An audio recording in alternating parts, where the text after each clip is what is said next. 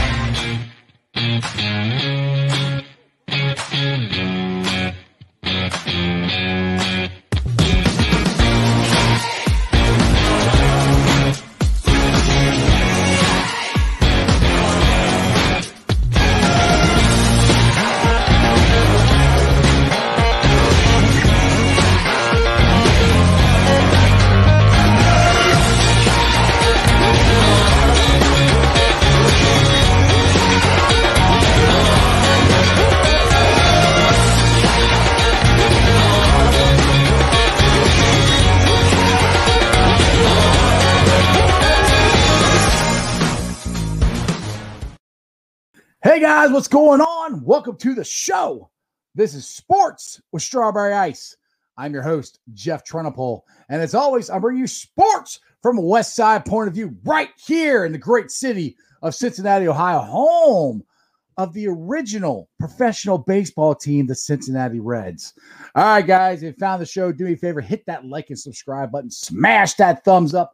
I am up to 935 subscribers. That is awesome. I appreciate every single one of you. Now, this show and every show is brought to you by T Properties. T Properties, quality housing for quality people.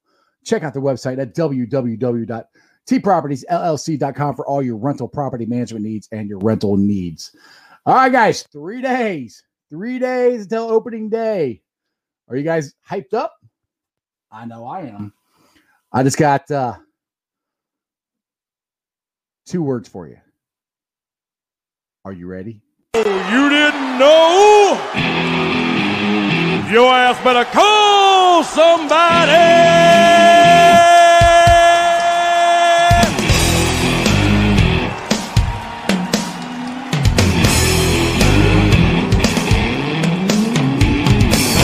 Oh, hell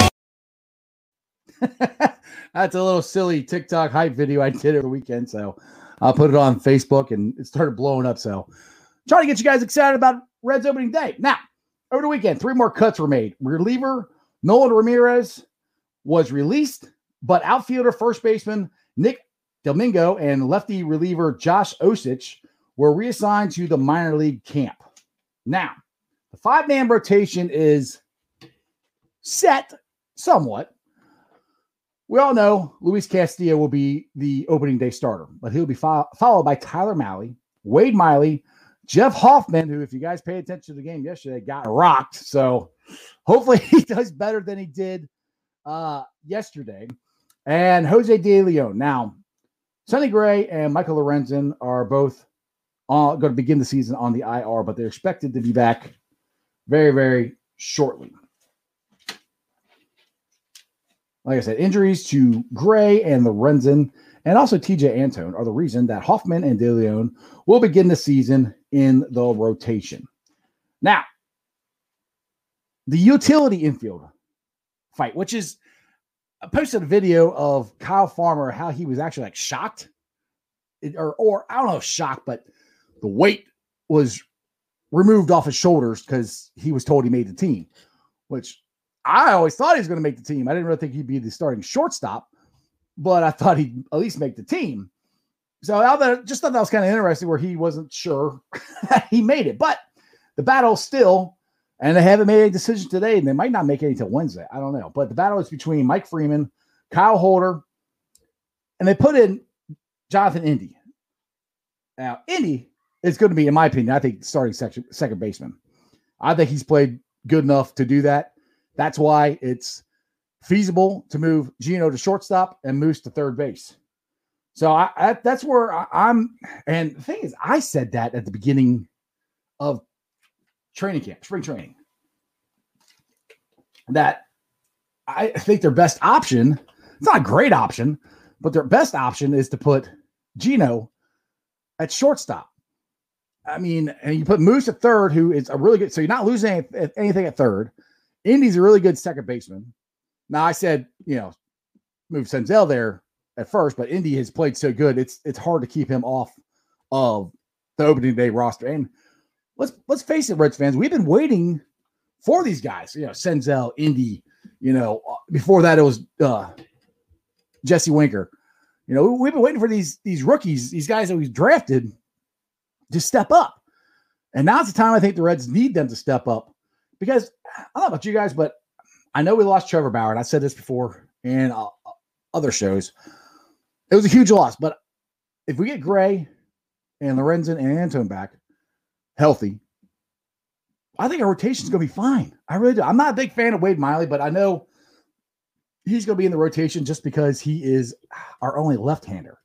So it, I'm hoping he does better than he's shown because he didn't show much of anything last year, and I haven't really been impressed with him that much in spring training.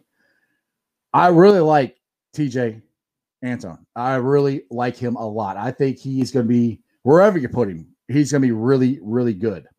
Now, the question is, you know, who's going to be the closer? Well, the mad scientist, and I'm not going to just blame him. It's the way baseball is going now, which it's not a bad idea at all to have your best reliever come in in the most stressful situation. The thing is, though, you got to have guys that can come in afterwards because just because the seventh inning at that point is the most stressful situation doesn't mean the eighth or ninth it won't be the most stressful situation. So I got a feeling I got a feeling. Woo! Oh, sorry. No, I got a feeling that there's a chance we can have maybe the Nasty Boys 2.0. I mean, Sims, Garrett. I'm not sure who the third one be yet, but our bullpen's gonna be pretty good. Like I said, I, I think our starting pitching is gonna be good. And honestly, if Indy can produce like he's done in spring training, I think our offense is gonna be pretty good. I mean. I, Shogo is is is uh, out with a hamstring, and I, I think he's a big key to our offense. We need him, in my opinion, we need him to lead off every day. Now, will the mad scientist David Bell do that? I don't know. Uh, you know, for what he showed last year, he toyed with him too much. I, I you know, I, my opinion, but that's one of the problems. They've got four outfielders and only three start or four starting outfielders and only three spots. So that's where it's going to be a hit or miss thing to try to figure out what to do with the outfield situation. And David Bell wants this. He, he, you know, he wants options. He's got a lot of options, you know. So I'm I'm excited about this, the season, and there's a lot of, you know, professional prognosticators are saying, "Hey, let's uh, the Cubs are going to be better. This is going to be better." So you know, than the Reds. And I'm like, really? I, I don't I don't I don't see that completely. I'm bringing my boy Tommy. What's up, brother? What's going on? Hey, what's up, man? How you doing? I'm all right. Well, if you, everybody's wondering where Jeremy's at, Jeremy uh, had some severe storms go through his his area down in Alabama this weekend. So he yeah. didn't have, he didn't have power for like two days, and I know he's wanting to get on the show, but he's got to fix a lot of stuff down there. And he was telling me earlier he's sore because he he was cutting trees up that, that fell all over his place yesterday. So I know he's got to fix the fence. And so he's I, at this point, I don't think he's coming on. But so Tommy, how are you excited about Reds opening day? Did, did you see my hype video? Did you like that? Man, I loved it. I loved it. it was awesome. Yeah, I can't wait. Can't wait whatsoever. New season, ready to roll.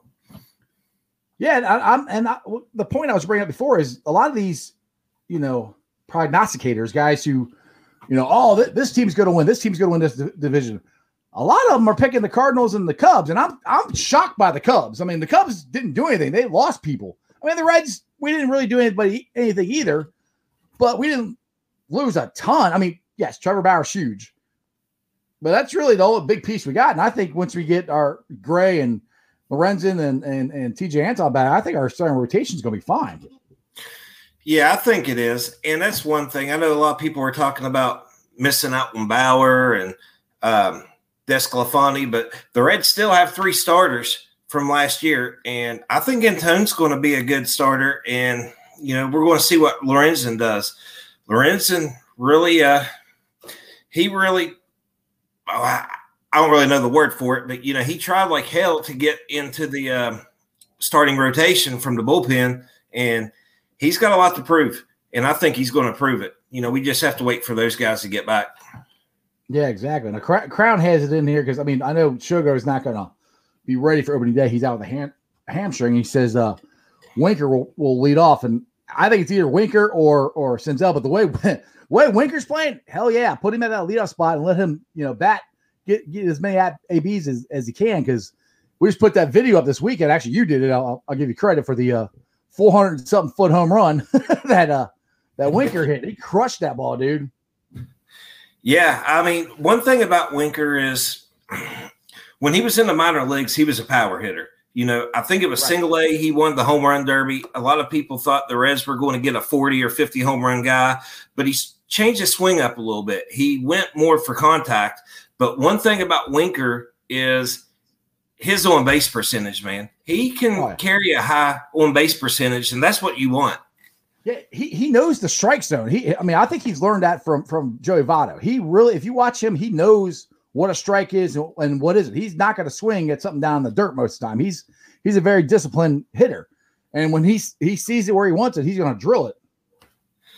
Oh, absolutely, and uh, lefty, and he's got a good swing on him, and I like to see what Winker does. I mean, you know, he's going to hit 270 or above. Uh, there's no doubt in my mind. Winker's a 270 or higher hitter. I'd like to see him get up closer to uh, 300, but right, you know, maybe he'll get that. I I I posted this on that on that video comment. I said I think this is going to be his his best year, as long as David Bell doesn't screw with him, which that's going to be the problem because they got four outfielders, and, and honestly, I, I think Shogo is the odd man out. Uh, you know, uh, in David Bell's mind for some reason. Now that is if Senzel stays healthy the whole year. I would love to see what that kid can do if he's healthy. He hasn't been able to stay healthy in, what the three years he's played. Yeah, it's it's it's rough. It's rough. I mean, you know, we know Senzel has a lot of talent. We know he has a lot of potential, but you know, if you can't stay healthy, stay on the field, then we, right. yeah. They, yeah. yeah. The best ability is, is availability, and he hasn't been uh, available. And what really sucked last year, he was really starting to swing the bat good before he, I guess he, I don't know if they ever said he tested positive with COVID, and that's why he was gone for a month or whatever. I'm assuming that's what it was. But he was really starting to swing the bat well, and then he got back, and it just it was it was a struggle. So I mean, the thing is, what, what's going to be interesting this year? Well, okay, well, the biggest problem that baseball players had last year is they could not do their routines. Everybody, all baseball players, they have a routine. They do this every single day to get themselves ready for baseball, and they couldn't do that last year. There were so many restrictions and, and, and so much stuff. You know, you can't do this, you can't do that. You can only be in the clubhouse for so long. You know, you you, you only be in batting cage for so long. You know, you can't be around your teammates that much. You know, all that stuff was going on last year. So with things starting to calm down and and and, and teams getting uh, the shots or whatever immunization or whatever or, or not immunization but you know the the uh, covid shot i'm hoping that that'll get more of a get baseball back to more re- more regular days so these guys can get their routines and hopefully that'll help the reds with their offense because 22 innings i'm gonna keep saying it 22 innings without scoring is sucks. But these guys can hit. That's what drives me nuts it, you know, look at the back of their baseball card. They can hit. Oh, absolutely. And you know, COVID was a screw year last year, and that's like the um that my my thing with it. I mean, yeah, Mike Moustakas batting what? Did he bat two twenty five or two thirty five? I mean, Rondo had a down year. Mm-hmm. Uh, Geno had a bad year. I mean, you know, it was just it was just had a bad year. yeah. And, Votto, Votto had a terrible year, and I, am curious about him. Like uh, Josh says on here, he's he's going to have a a big bounce back year. Well, Votto has has dumped the choking up of the bat, and he's standing more straight up and everything. And to me, the little bit I've seen, which I mean, I haven't got to see. They had some games on, you know, beginning of uh, spring training, but the very little bit I've seen of him, and I know he was out for a while now, but it looks like he's trying to think less. And I think that's a good thing for him. I think he overthinks it too much, you know? Oh, yeah. You know, he, he, he needs to just say, all right, if the pitch is here in this area, I'm swinging. No matter what, I'm swinging at it. You know, I think he tries to, well, you know, maybe I should swing. And that's why he does that stupid half swing and all that stuff that drives Reds fans nuts. And I just, I think he's, it just seems like he's going to try. He, he's, he's stated this that he's going to try to get more barrel contact. Now, I know with analytics and everything, we have all these new terms, but when I was a kid, we just called it barreling up the ball. You just, you know, see it, you, drive, you drive it somewhere. And that's what I think he's trying to do. Yeah, definitely. I think that, um, I think the same way you are. And, you know, especially when you go back and when you were talking about how he overthinks everything, and he does overthink everything. He tries mm-hmm. to play chess with the pitcher, and yep. it was real close last year. And that's where you would see him upset with a lot of calls. Pitches were really close. Some of them were strikes, some of them were balls, and he wasn't right. swinging at them, or he would do that half swing.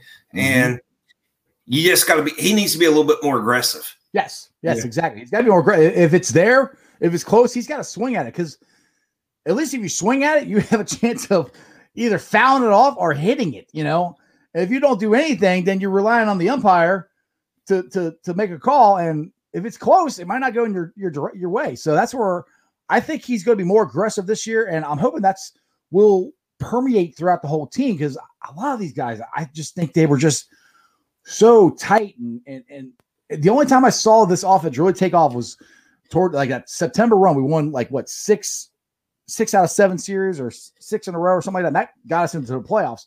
That was the best I saw the offense last year. But you have to remember one thing: Akiyama was leading off during those games too. So, and that's where I, I think he's a big key to the offense too. Yeah, I was surprised in the spring before he got injured and had to go. You know where um, he had to tend to his wife and all that. Um, before all that, I was shocked that he wasn't in the lineup as much because I really think he should be an everyday outfielder. You know, we need he needs more reps. We need to see what he has, what he doesn't have, and he needs to face that big league pitching. And the more he faces it, the better he is going to be against it.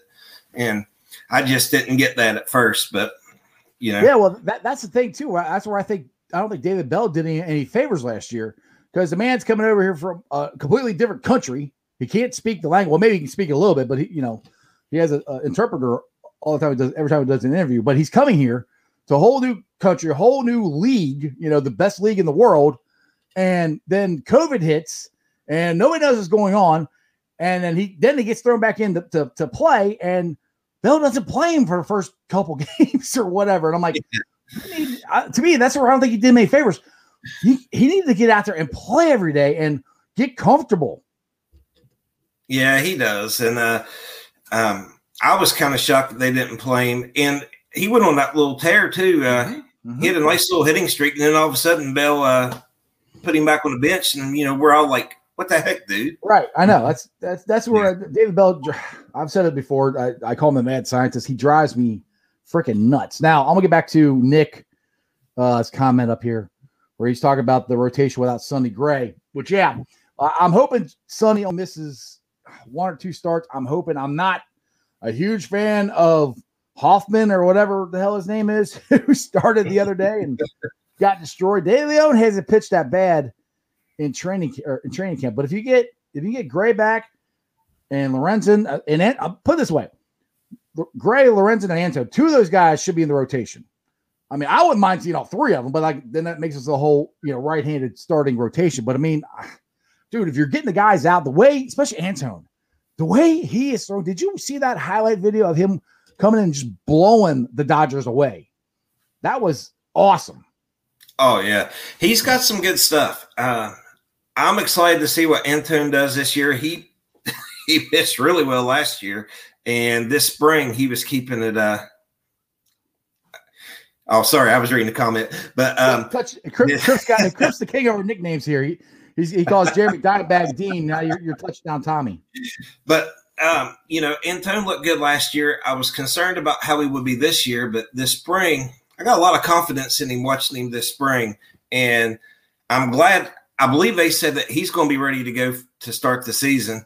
And one other thing I wanted to touch about is I'm not. I'm worried about grade not being in there, and the starters aren't the way that. You know, this isn't the best rotation right now, but No. we've got a really good bullpen. Yes, Yeah. we do. I, I'm. That's what I, I kind of said too. Is I, I, I, I said that before you, you jumped on. I'm not a big fan. I mean, I'll put you this way: if you had that one guy, I have a hard time not putting me at the night to end the game. But if you have three of them, kind of like we did in 1990 with the Nasty Boys, and it didn't really matter who closed, which I mean, most of the time it was Randy Myers. But if we can get like the Nasty Boys 2.0, which I'm like Amir Garrett, Sims, and then one of these other guys could could step up. I, I think our bullpen is going to be stout. Now, the thing is, it scares me, is I hope David Bell doesn't blow them out in the first, you know, half of the season. Because to me, and I know somebody's like one of my buddies, uh, Beetle at work. He's a big baseball guy, and he's like, you know, he uh, Sparky Anderson made more uh, changes than David Bell did. I was like, well, I said that might be true, but I said the first year David Bell was the freaking manager, our bullpen was shot by half or by uh, the All Star break. Yeah, um, I've seen that before about with uh, Sparky too, making a lot more decisions. But the difference to me in that is Sparky's making decisions of baseball knowledge. David Bell is using a computer. I'm not saying using a computer is bad, but come on, man, use a little bit of knowledge. That's well. that's the thing I don't like about Bell. He he doesn't play. He doesn't manage with any feel for the game, you know. And, and it's just some of the some of the stuff. Oh, well, the computer says we should do this in this situation. What do you think?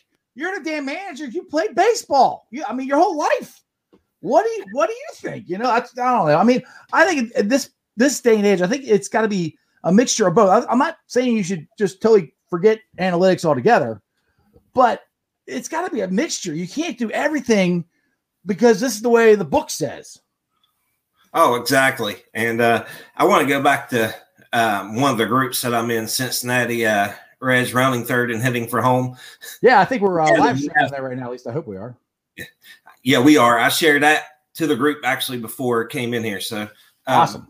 But there, I, mean, I can't remember who said it, and I'm going to have to go back and I'm going to have to look at the comment of who said it last year. It was at the end of April, and somebody said, "Hey, David Bell, your damn computer needs an upgrade."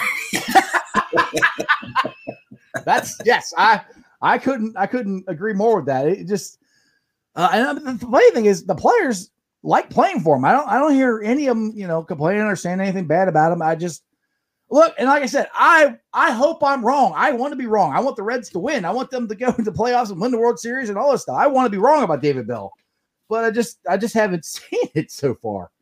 So I just want to give a, a real uh, a quick update here. If you guys are new to the show, this is sports with strawberry ice. I cover Reds, Bengals, Bearcats. Right now, we're talking Reds. I'm at 935 subscribers. So make sure if you're watching the show, if you haven't subscribed, please go to the YouTube channel and subscribe. Now, another thing that's coming out that we're, I think they're trying to figure out and what to do is the Punisher, Aquino. He's out of options. Right. do you keep him? Because that month he had in 2019 was one of the greatest offensive months I have ever seen by anybody ever. Now he's never come close to that again. He, he may never do it again, but that potential is still there. That's I'm like, do you do you give up on him? You know? yeah, that's a tough one right there. I mean, he's definitely not a starting outfielder at this point. You know, with the guys that they got, I don't think that he should be uh, be starting bench player, maybe. But the problem is, is where he's young, it doesn't benefit him to be on the bench and not getting reps. Exactly. Um, he needs to be in the Myers playing, but we can't put him there. Right, and that's the uh, and that's the big big dilemma that the Reds have. Uh, he had that that month in um, 2019. Man, that thing was uh, awesome. But it seemed like once pitchers figured him out, he Yeah. didn't know how to adjust. Now, Yes. I don't know if he doesn't want to adjust, if he doesn't know how to adjust, or if the hitting coach doesn't know how to show him how to adjust. But if he can't adjust to the pitching, then you know he's going to struggle, and we we seen that afterwards. But I don't know, man. I I'd hate to give up that power, but that's that's tough, man. It's Well, tough. The thing is, though, I mean, if they do, they're not gonna. I can't see them just outright releasing him. I think they, if they do it, they'll well, he they have to put him on waivers and somebody pick him up. But I would hope if, if they don't keep him, they at least try to get something for him. I would it because you know it, you know what's going to happen to it. he's going to go somewhere else and he's going to take off. You know, it's just, that's that's just the way it is with the Bengals and the Reds, and that's probably what's going to happen. But one thing I, Like I, I want, good, good, Tommy. I was going to say it reminds me of Evan Encarnacion. Mhm. You know, Exactly. he went He to was Toronto, and man, that guy just blew up. yeah. If we had a DH in the NL, he, he would have been fine. But um, one thing I want to bring up now, uh, Luis Castillo is going to be our opening day starter, and this is a trivia question for for people out there. Do you know who we traded to Miami to get Luis? To me, one of the greatest trades in Reds history. Tommy, do you know? Was that Lados? Nope. Damn. Now the problem is I had it in my head. Now I can't remember right now. I had it while I was doing the story. I didn't write it down. Yeah, there you go. I, yep, there- Nick got it. I knew somebody get it. That's that's it. Dan Straily. I thought And- we got Straily from the Marlins. I didn't know we gave him to the Marlins. God. Yep, Josh got it too. But yeah, I mean that that trade and trading for uh Geno, which was uh the fat uh potato pitcher, uh Reyes, that we traded him to Detroit and then he came back. Those are two of the best trades. Now I was I was kind of I won't say upset, but at the time Dan Straily was literally our only pitcher. and this Yeah. was another they, they traded him like right before opening day. I mean, it wasn't the day of like we got Sean Casey or anything like that, but it was you know like the week of like this week they traded for him. I'm like, why why are you trading our opening day? You know what that doesn't make any sense. We were we were rebuilding, which you know, yeah, pasta. There you go, Nick. Exactly. We got him for the big pasta. Yep. And then, and then and then he came back and tried to, you know, because I mean, he had that one. You remember he had that one great year with the Reds, like Mhm. 2012 or something like that. And then we turned around and traded him, and uh, and got Geno, which is uh, two. Those are two of the best trades in Reds history, I think. Yeah, definitely. Um, Castillo and Geno, that's probably two of the best trades that um, Cincinnati has ever um, ever been in. And, you know, it's awesome that both of them are still on the roster. Um, you know, I don't know. I don't, I don't know what to think of Geno. You know, we got him as a shortstop. He went over to third base. Now he's going back to shortstop. That could get interesting. Well, only thing I could that I, it's it's intriguing to me. Now, I think if you've seen Geno, he is slender. He lost a lot of weight, and I think his whole goal was to be a shortstop. I mean, he's I mean he played shortstop. That's what he came up as. And I think his goal this offseason, is he saw an opportunity, saying, "Hey, you know, they could I got a shot, sh- shot at being the shortstop." That's why one of the reasons I think he he got he lost the weight to try to make it so he can move better. He's done it before, and who knows? Maybe it'll work. I mean, everybody always remember Cal Ripken, Cal Ripken Jr. Oh, yeah. yeah, like I don't remember who that is. Well, I guess, I guess my point is, was he like that great of a defensive shortstop? He was good. Don't get me wrong. I'm not trying to rip the guy, but he was a better offensive shortstop than he was a defensive one, and he played good. But compared to like hmm. Barry Larkin, I don't even think it's close. I think Barry Larkin's a better defensive shortstop than Cal Ripken ever was. hmm Oh, definitely. Um, I've actually got a uh, good this day in Reds history that's going to go up on the page tomorrow, and sort of involves uh, Barry Larkin. All right, what do you got? Or we Um, should just wait till tomorrow. that You just Well, we can wait till tomorrow, but yeah, give the uh, Yeah. viewers a free view. It was uh, this day in Reds history tomorrow. Um, Barry Larkin was actually injured, and Pokey Reese took his place. I believe that was in 98. 98 that happened. And um, uh, Pokey Reese's debut with the Reds. Well, debut was starting at shortstop, and he four error, errors committed four errors. oh my goodness! But- Man, that, that's what, and Pokey was known for his glove. He couldn't hit, but he could, And could that's what's it. crazy. You know, people were just like, could you imagine if we had social media in '98 No, when he committed those four errors? Oh, he Oh. would he would have been done. And Oh, he would've ended up destroyed. And he came back and won a Golden Glove in '99 and 2000. Yeah, exactly. Yeah, he. I mean, Pokey Reese. uh, He he he had that one. I mean, again, he was one of those guys on that '99 team had that one really good year, and then we traded everybody, and I never really heard from him again. But I think he did win a World Series ring with the Red Sox. One of the times that they won the World Series, he was he was there. So that was interesting. Yeah, he was on the minor league team here. Very down to earth guy, real cool guy. Yeah, I remember I went and uh, got an autograph from him one time, and uh, we are standing in line for like an hour, and the line was he was only supposed to be there for like two hours, and he and his time was up, and he was about they cut the line off, and he was about to get up, and we're like, no, come on, because I was like five people away, and I like I'd never stand in line for autographs because I just I Yeah, don't have the patience for, it. but he he got up, he goes, all right, come on, let's finish the line. I'm like, all right, good. so I got I got a Pokey autograph, but I want to bring That's this around to um some Bearcat conversation here. Now, I know you got it. They're in West Virginia. You you got our, our coach. You got Hugs, and people still wish he was our coach. A lot of people still do. I, mean, I do, but you know, it is what it is. Water under the bridge, and that's kind of the way I felt with Mick. I mean, Mick didn't stick around. He took off, and I'm I've been a big Brannen supporter. Now, what's going on here in Cincinnati is it sounds like the Bearcats are trying to get rid of uh John Brannen. It looks like I I said the Reds or the Bearcats. I meant the Bearcats. The Bearcats are trying to get rid of Brannen. They're doing a investigation. It's not from the NCAA. It's internal one. My opinion, because they don't want to pay the man five million dollars to buy him out. Now, my own issue with this is it's almost April. They buy him out. They fire him. We've got four guys on the roster right now. We had one guy who committed, uh, which he can easily get out of it. My opinion, we buy him out or we fire him or whatever. We're gonna be just we're gonna be in the same spot we were when Huggins got fired. When Huggins got fired, Mick came in. We had one recruit. that was it. That's the only person Mick had. Whoever gets this job, if these guys stay, he's gonna have four. Now, the other good thing is the one good thing is the transfer portal is huge, but if they don't make a decision soon, quickly on what in the world they're going to do, we're going to be screwed for a couple years.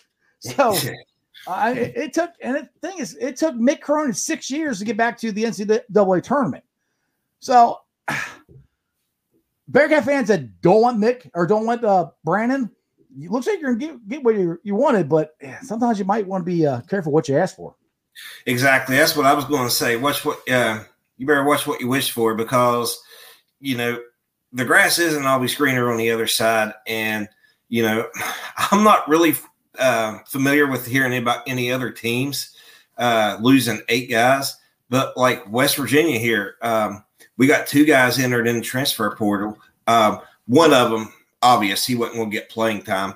Uh, boy from up there at Moeller, Miles McBride, took his job and he just took it and ran with it. So he's uh he's transferring. Another guy is transferring. One of their one of their better players, Emmitt Matthews, he's uh, transferring as well. And two guys are going to try their hand at the NBA.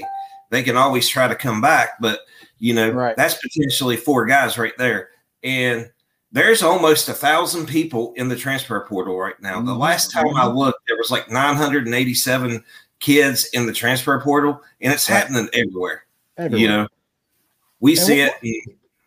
Yeah, I was, I was just gonna say one one thing where Bearcat fans have to get this out of their head that that Brannen can't coach. Brannen can coach.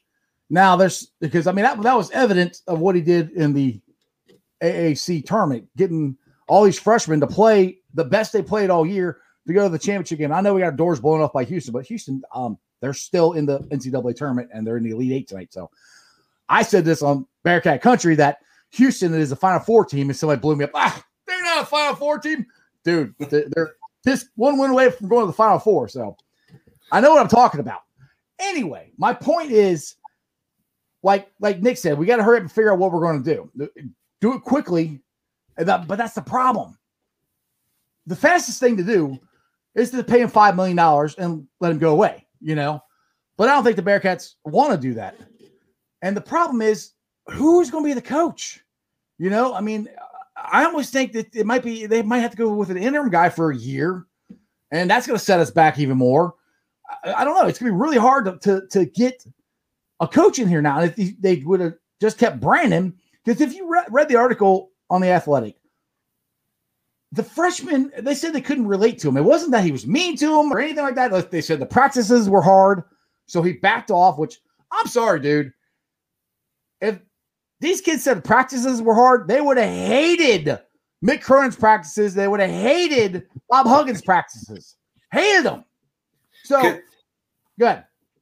I was going to say, could you imagine kids these days, especially up there, if they said that about Brannen uh, with hugs because he still uses the treadmill.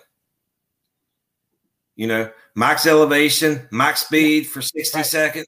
Yeah, he, he still punishes players like that. Yeah. Uh, Oh yeah. Oh, they'd be dropping like fry. Uh, the, uh, excuse me, they'd be dropping like flies. Yeah. Now Nick on here says go get Nick Van Exel, which I I I love Nick Van Exel. I do. I I, I think he's a great guy, a great Bearcat. I'm not sure why everybody keeps saying go get him. Nick Van Exel has never been a head coach anywhere. he's I, I'm not saying he'd be bad. I'm not saying he'd be good. I don't know. I just don't understand why everybody's like, go get Nick Van Exel. Uh, okay, well, that's going to fix everything. I mean, and I, I've said this before, and me and Crip on here have had conversations about this. I'm like, 18, 19 year old kids, most of them don't know who Nick Van Exel is. You know, it's not like Penny Hardaway walking in the door. They know him. Penny Hardaway had commercials. He's, uh, you know, he's still, and Penny Hardaway was part of the AAU circuit. Nick's not that I know of. I mean, I think he's, like I said, I think he's a coach, assistant coach in the M- NBA. So I'm not saying don't get Nick Van Exel. I just don't understand why everybody's like, well, well, we'll fix it like that with Nick Van Exel. Really? I mean, you you got to be able to get a guy who can recruit. If he can't recruit, and honestly, recruiting is almost more important than actual coaching. If you can recruit and get really good players in there, I mean, look at John Calipari. I mean, he gets the best players. Now, I think he's a better coach than people give him credit for, but he's still not a great X's, X's and O coach for the talent he's had. He's only won, you know, one national championship. But you got to have a guy who can recruit and and coach. And the thing is, get back to the athletic uh, um, article where the players said they couldn't relate to him. Okay, these are freshmen. This is the first time they've been home away from home, probably. They couldn't leave, they couldn't go anywhere. Hell, they couldn't talk to their coach that much because of COVID. so to me, it's like I understand what they're saying, but it's kind of like it's not like he was throwing basketballs at their heads or or starving them or anything like that. The stuff that I heard is just silly. I mean, it's just dumb stuff to, to not to, to not want to come play for the guy. I mean, my opinion anyway. Yeah. I'm not a Bearcats fan, you know.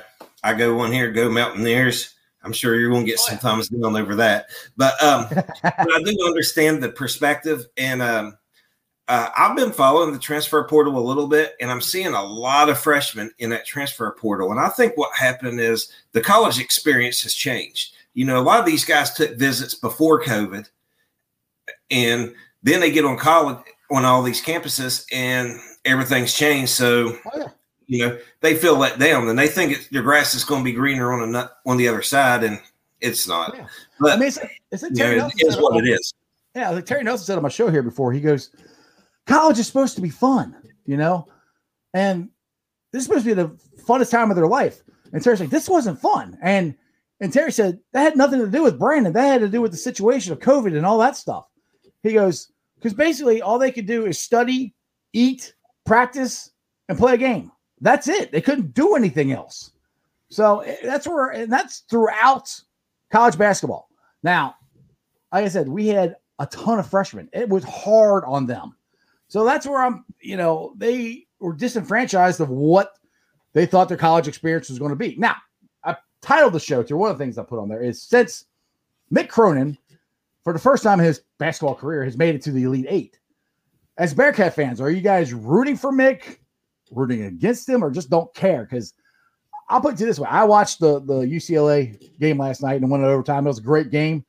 I was I was rooting for man. I mean, I, I couldn't help it. it was, I, I was happy to see Mick succeed because, dude, he's a city boy. He's a West Sider like me. You know, I, I liked Mick a lot. I mean, I didn't like his offense sometimes. And to watch the UCLA game, they actually made free throws.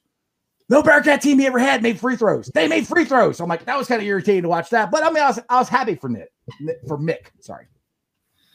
Well, it is a little easier, and don't think that I'm just bashing on Bearcats here because I'm not. Because West Virginia is in the same boat here.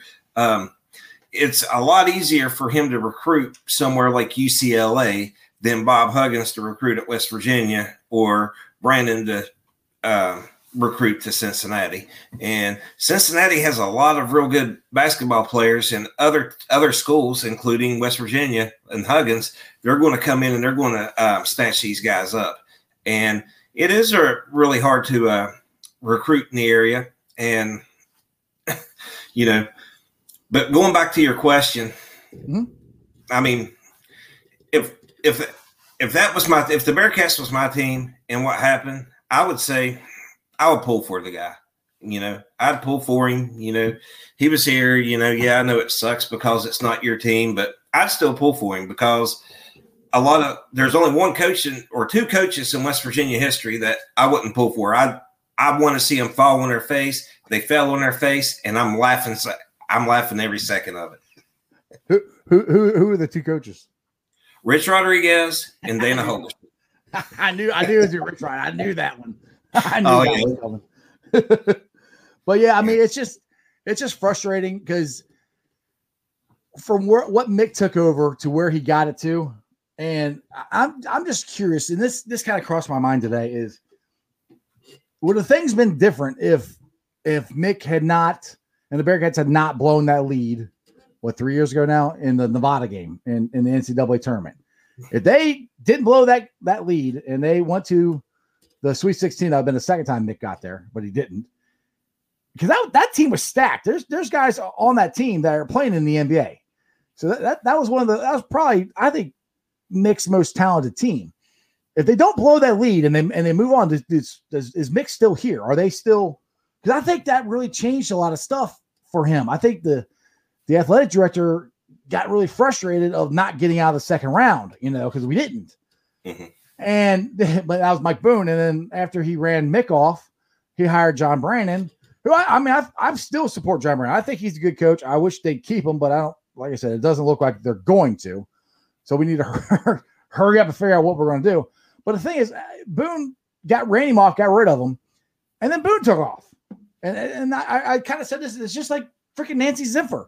She ran Bob Huggins off, and then a year later she left. I'm like, why in the hell? You, why are you guys running off our coach? We have, and it's always the basketball coach. You know, we, we ran our, our two best basketball coaches off. We ran them off. We, Huggins, we fired.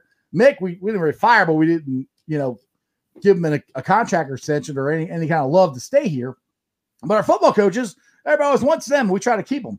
But our, we had two good basketball coaches in the last 30 years, and we ran them both off. I'm like, why? you know? And now to me, to me, we got another one. I think I still think he's a good coach, you know. And now everyone wants to run him off. I'm like, you run him off, we are screwed. like, I mean, it's it's gonna be rough if we bring. I mean, I don't think they're bringing John Brand back now because of the investigation and everything. That's not happening. But I just, it, it's whoever takes this job, it's gonna be very tough because we're not the UC of old with with, with Bob Huggins in, in Conference USA, where we were number one in the country, and people knew who the Bearcats were. Bob Huggins had had an image, had had, had a thing, you know, an aura about the Bearcats. We don't have that anymore, you know. That that that we had a little bit of one with Mick, but it never got to the same level of what Huggins was, you know. And with us being in the American Athletic Conference, makes it harder to recruit because of the the conference we're in so with that, with the conference and the, what they're doing with Brannen, that's another thing people got to look at too. Is if this university is not backing their coach. I mean, they didn't back Mick Cronin and he left. Now they're not backing John Brannen and they're trying to get rid of him. What good coach going? You know what? By golly, I want to go to the Bearcats where they don't support their their head coach at all. I'm just like, I just I, it's just, it's just. I think it's gonna be hard. I think it's a bad precedent that they've set. Well, you just have to think about it like in this situation. Let's just say you're a head coach. Well, really any successful head coach probably isn't going to be looking to go somewhere like Cincinnati at the moment. But you can look at a uh, um, an assistant coach. And the thing about this, you're an assistant coach on a really good team, and you're looking to get a head coaching job, get more money, you know, run your own team. And Cincinnati comes calling, and you got four guys on the team. Right. exactly. Are are you going to take that job? I mean, a lot of them are just going to be like, "Are you kidding me?" And Yeah. that's why I don't really don't think that they should run Brannen off. I think that they should just roll with it, see what he can do. You know, it is a mess right now, but this is his chance to uh, step up and prove it and be like, "Hey, I'm going to clean this mess up. I promise you, I'm going to put a good product out there on the court, and let's see what the man's got." What what is this? Is this his third year that he's coming in to coach? This if he stays, this will be his third year. But I, like I said, Yeah. I I don't see how they can backpedal on this. You know, they're doing an invest. Why would they be doing an investigation? They're doing an investigation to get out of the contract because they don't want to pay five million dollars. You know, if they weren't, if they were to keep him, they wouldn't be investigating. They just let him keep going. Like, all right, well, you know, because there's no there's no NCAA violations. None of the kids said that Brannen treated them uh un- unfairly or whatever. So that's not the problem. The problem is all these kids got upset and left, and uh, Bearcat Country is going, we got to get rid of Brannen. And so it's a fan base coming after him. It's this, and instead of Cunningham said having a backbone and saying, back at our coach, this is our coach. And I know Cunningham didn't hire him. So it's it's different. Bohn was here still. He might have backed it because he's the one that hired him. Cunningham didn't hire him. So instead of having a backbone and backing your coach up, you're going, oh, okay, well, maybe we should get rid of him. And I don't think it's it's because to me, the Bearcat legends, guys like Corey Blount, Terry Nelson, Nick Van Exel, these guys. Oh, I don't know about Nick. I, I- I haven't heard from him, but I know Corey and and and, and Terry have come out, and, and Melvin Levett have come out. They like Brannen. You know, they're they're they don't think he's a bad coach. So that's where I'm like, why is everybody so against him? I just that's where I just can't wrap my head around why everybody's because the thing what Bearcat fans complain the most about Mick Cronin is we all we were was defense. We had no offense. We couldn't shoot free throws. So okay, we got a guy who's an offensive coach. So you got what you wanted, and then again, you didn't want that. So now we don't want Brannen. We want to go back to what we had before that were what we were complaining about. I'm like, it's just to me, it's a, a it's just a very bad precedent. It's I don't because because if you're a coach, especially with what's going on here and what they're going to have to work with, it's going to take two or three years to to get back to where Mick had us. It's going to take that long because they have just destroyed it. And and I know with everybody leaving, they're like, well, if Brannen hadn't run everybody off, yeah, but if Brannen's still a coach here, you can get transfers and all this stuff, and he can be working on that right now. I don't think he's working on any of it right now because he doesn't know if he has a job or not. I mean, look, I don't know about you, Tommy. If somebody's trying to fire you or whatever, are you going to go, you know what? I'm going to do my best and try to get this program up because it doesn't matter. Because if he's not going to be the coach, because no, no kid is going to come here because they don't know if he's going to be the coach. He might get fired. So there's nothing Brannen can do right now other than try to get his $5 million or, or stay. This is why this is such a bad situation for the Bearcats. Right. And, you know, you hit it right on the head with uh, talking about the transfer portal because a lot of these kids, it wasn't like they didn't like the college experience. And that's the reason why they're in the transfer portal. For some of them, that is. But for others, they need they want a playing time. You know, a lot of these guys, you know, they're going in and they want to see playing time. Yeah, that, You got what four guys on the roster. Yeah, that, that's what Zach, Zach Harvey's. What he he was he left because he's playing time. I'm like, dude, you're playing the whole time. You know, I mean, Yeah. all, like all of our freshmen were playing. They're playing more than Mamadou Diarra, and Mamadou was a senior. So I'm like, what? Do you, I don't, I don't. And the thing is, what I don't get to, it was so bad. It was so terrible playing for this guy. Then why the hell did they play so good after the COVID break? They lost four Right. games, and two of them were to Houston. Mhm. So, I mean- so bad. Why'd you play so good? I mean, honestly, and like I said, I seen that run in the AAC, and uh, I thought that they um, had a good run. I mean, they beat SMU, they beat Wichita State, who Wichita State had a good team, and I mean, here it is. They hit the finals. I mean, of course, Houston, uh, Memphis had to play Houston. Memphis won the NIT. I mean, you know, so um, they had a really good run, and Houston's good. I mean, it don't matter who you are. I can understand you could tell like with Brannen and the players, they were pumped up, they were dejected after the Houston loss, and I'm sure a lot of that motion played into like entering the transfer portal. But Houston's really good. They got shooters and they can play defense. And this, I can't remember if I did in my bracket or not, but I know I had Houston to the Elite Eight. I honestly think I had Houston in the Final Four, and that was before all this started. I mean, that's just how good I think Houston really is. And oh, really good. Yeah, but I mean, there was other good teams in the AAC too, especially like Wichita State, and um, you know, they went out there and they beat them. This team has a good run, and that's what I go back with all these uh, guys that are in the transfer portal. Um, they're going to look at the coach, and a lot of these guys are going to overlook how many uh, players are on your roster right now because they want play time. But they're going to look at that coach and they're going to be like, man, this team almost made the NCAA tournament. All they had to do was just win one game and they would have made it. I think I'm going to think I'm going to look into this team and see what it's all about. And, you know, with the transfer portal, you can almost draft as well. So, you know, take all this, uh, all these distractions away from Brannen and let him do his job. Go out there, try to grab some of these guys in and because it is, it's almost like a draft. I mean, you got a thousand guys out there. I mean, right. how many uh, how many players do you think he can pull in out of a thousand? He may not be able to pull in 50, but he don't need 50. He pull in a couple, he recruit a couple more guys, and you got something going. Right. But for any of that to happen, they got to figure out if they're to keep them or not. Now, like I said, I, I yeah. think they're trying to get rid of them. But anyway, like I said, we are three days away from Reds opening day, and I want to play my little hype video again. So let's let's check this out. Oh, you didn't know? Your ass better call somebody.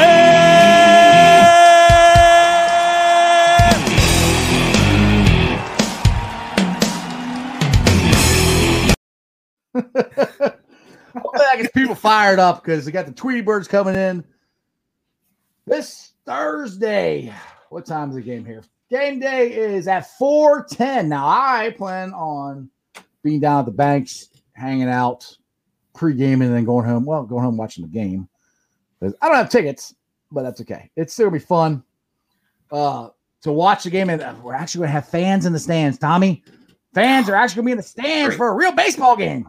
That's oh, great. Yeah, it's great. Love I can't it. wait to go down Love there. It. Give me a give me a beer and a dog nice warm sunshine, watch some red baseball. And I think, uh, I, like I said, I, I, really do think the Reds, people are sleeping on the Reds. I think they're a more talented team than the, the, the, the national media are giving them credit for. You know, I'm, I'm still surprised that they picked the Cubs and the Cardinals over, over the Reds. I mean, the Cardinals, yeah, they got Nolan Arenado, but what else did they get? I mean, they got basically the same team. I mean, we have basically the same team. We beat them last year. Oh yeah, and you know I'll go back to that too. And I am worried about guys like Gray and Lorenzen that's not going to start in the rotation. You know, on opening day, you know they're going to start off the season on the um, disabled list, but you know you still got three good pitchers. You got starting pitchers aren't going seven, eight, nine innings like they used to, anyways. So a lot of teams are relying more on their bullpen, and I think the Reds have one of the best bullpens in the National League. Yes, and and that that uh, to be honest, this team almost kind of reminds me a little bit of the of the the 90 team. You know, we're a veteran team. We're I mean, yeah, Indy if Indy starts a second, yeah, he's he's a rookie, but we're a pretty veteran laden team now. And it's it's kind of getting to the point where it's like, all right, you know, it's time for them to do something about this. And that's kind of like where the Reds were in, you know, 89, uh, 88, you know, th- those years they kept finishing second. I know this team didn't finish second. They made the playoffs and went 22 innings without scoring a freaking run. But it might it just kind of seems like they're on the version and people are sleeping on them. And you know, as long as David Bell doesn't screw it up, I think we might have a pretty good season. but we'll see. You know, we're all hoping for another good season. Um, we're hoping for for it to be better than last year, and I think it will be. I think we're going to see some of the hitters break out of their shell. I think we're going to see Moose. He's going to you know, he's better than that average last year. Oh, yeah. He's better Oh, than yeah. that on base percentage. You know, this is a guy that's going to hit close to 30 home runs for him. You know, I'm looking for him to be back up to about the 260, 30 home run range. Um, I think Winkers got a, still got a bright future ahead of him. Um, you know, Mm-hmm. That was another. about Cablastos. You know, That's what I yeah, it, Castellanos. Castellanos. Um, I followed Castellanos for a while because he's been a staple on my fantasy baseball team. We draft every year. I always picked up Castellanos, and you know he's not a star, but man, that guy would always. hitter. Oh, he, He was- he's a hitter. And um, you know, so I am, and um, you know, we got Jonathan India too. Um, You know, it's really been a while since the Reds have had, had a true rookie start. I know that they had Senzel and you know, but with Senzel, he He's, play, he's playing out of position. He had, he had to learn center field on the fly. Indy already knows how to play second base. Right. So, you know, I'm excited for that, especially with the way that he was playing this spring. I know a lot of people were saying that, you know, with India, he didn't, you know, the pitching he was going against wasn't major league pitching. Well, a lot of it wasn't major league pitching, but a lot of those guys are coming out of the double A, and double A is where a lot of your top pitching Yes. prospects are. So, Yes. You know, there's still a lot to um, look forward to with India as well. And I don't know. I mean, I'm pumped about this team. I, I Yeah. just can't. I'm ready to get it started. I'm ready to get it started. And I I got I got a bold prediction. This is this is how good if, if Indy can produce like he did in spring training. My bold prediction is he might be rookie of the year. If he's rookie of the year, and Joey Votto is back to being Joey Votto, which he I don't know he might be on the the injured list too when we start the season, but it, looks like he, he's playing a lot and he's trying to get his strength back or whatever you know from from COVID. Um, there's a good chance, a possibility that he could start uh, on opening day. I think they're going to wait till Wednesday to determine that they, they got like a um, a scrimmage game or something they're playing. I think Wednesday, and I think he's going to play in that. So there's a good possibility that Votto is uh, back in the rotate or back in the uh, starting lineup. And if we can just ho- hold off until the pitching staff can hold it together until Gray and Lorenzen and Tejay Antone get back, dude. But the key is this is what I I always say this, and David Bell has had a hard time getting this team off to this a good start. You've got to get off to a good start. That is, and I know they play 162 games, but if you start off, you know, nine and or one and nine, you're you're, you're behind the eight ball almost the whole year. So they got to get off to a good start. It's all about momentum, baby. It's all about momentum. You have to, you know, you start off hot. When those guys come back, you're going to be rocking and rolling. But if you, like you said, if you slow start, you know, Right. it's tough. It's tough to get that momentum back, get that confidence back. And a lot of guys like Votto put pressure on themselves, you know, because he'll feel like, all right, well, we're not doing that well right now. So we have to, uh, you know, so he wants to put the team on his shoulders and he can't do Exactly. Yeah, he, he's got to rely on the other guys. And Geno, Geno is, I think he, he needs to have a bounce back year too because he had a bad year. There's a lot of guys on the team had bad years last year, and they're all not that bad. You know, like Chris Welsh says, you know, look at the back of the baseball card. That's usually what how they how they play. And Geno's a pretty darn good hitter. Now we'll see how playing shortstop affects him, but I think he's ready for it. I think he wants to do it, and if he wants to do it, that's even better. You know. Oh, absolutely. You know, it's, it's what I can't wait. And, you know, from top to bottom, you know, if you look at defensively and with them at the plate, the Reds got a really good lineup. They Yeah. really do. They got some good, uh, they got some good guys coming off the bench as well. And the bullpen, like I said, I can't stress enough. I think this bullpen, on paper, this bullpen looks really, really good. And I know a lot of people didn't understand um, picking up Cam Bedrosian, but, you know, he's been a solid reliever as well. And, um, you know, that's just going to add. I mean, with him in the mix, you know, being a setup guy, you know, with Lucas Sims possibly being a setup guy, you know, going at it with Amir Garrett. What did Amir Garrett do? He, it was three innings, nine batters, nine strikeouts, right? Yes. Yes. Yes. I mean, That's that's your club right there. You got to Yeah. shut down guys. So um, I really think that they're going to. Um, I think they're going to have a good season. You know, uh, you know, it goes Let's back to like so, man. yeah. Let's hope so. All right, man. Well, I appreciate you jumping on the show, Tommy.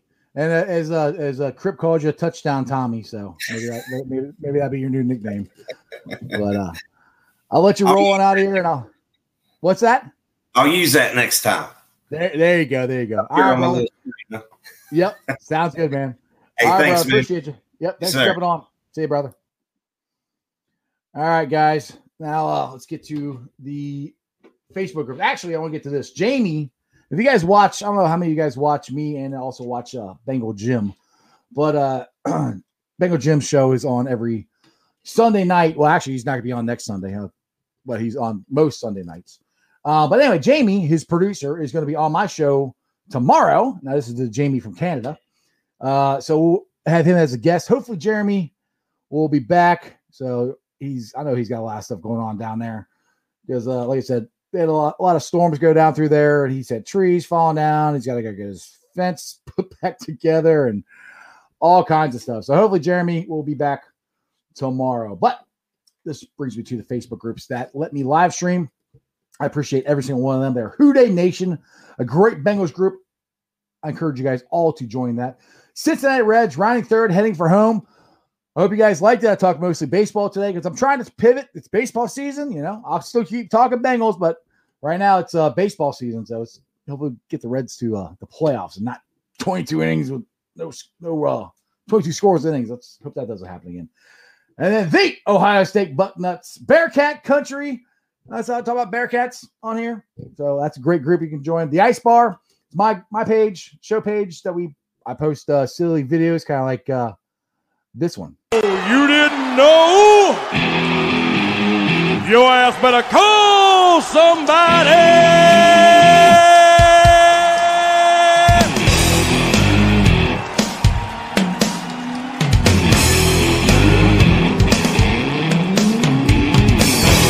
Oh, hell so I post stuff like that on the Ice Bar, and sometimes if it's funny enough, I'll put it on the show here. Uh, follow me on Facebook under Sports with Strawberry Ice. I have 868 people that like it and 974 that follow it. Twitter followers, I'm up to 241. I'm also on Instagram and, like I said, TikTok. You just saw that. Make sure you listen to the, if you can't see the show and you want to listen to the podcast, make sure you listen to it, like, rate, and review. Give me a five star review. I'm on uh, Spotify, Apple Podcasts, pretty much wherever you get your podcast, I am there. YouTubers, we are doing awesome. I had on now, I'll, I'll just say this here on Facebook. I, I think last Friday's show, we had like over a thousand, 1,600 people watch the show, which is unbelievable. I I I can't believe you guys actually want to watch me talk, but I appreciate you guys. I was on Facebook, YouTube. Like I said, we're at 935 subscribers. That is awesome. So I appreciate every single one of you guys. I'm getting really close to that thousand, which I've been trying. I've been working my butt off trying to get there. So I appreciate you guys for subscribing and commenting on the show and telling all your friends and neighbors about me. So tomorrow's show, Jamie's gonna be on. Hopefully Jeremy will be back. We'll do some Bengals talk, maybe some red stuff. We'll see. It's a opening day week. Like I said, it should be a, na- a citywide holiday on Thursday. So, other than that, as Jeremy Dimebag Dean would say, uh, everybody ready? Remember, all together. You don't live in Cleveland, you live in Cincinnati, so act like it. Who Dey? And that's your sports, baby. See ya!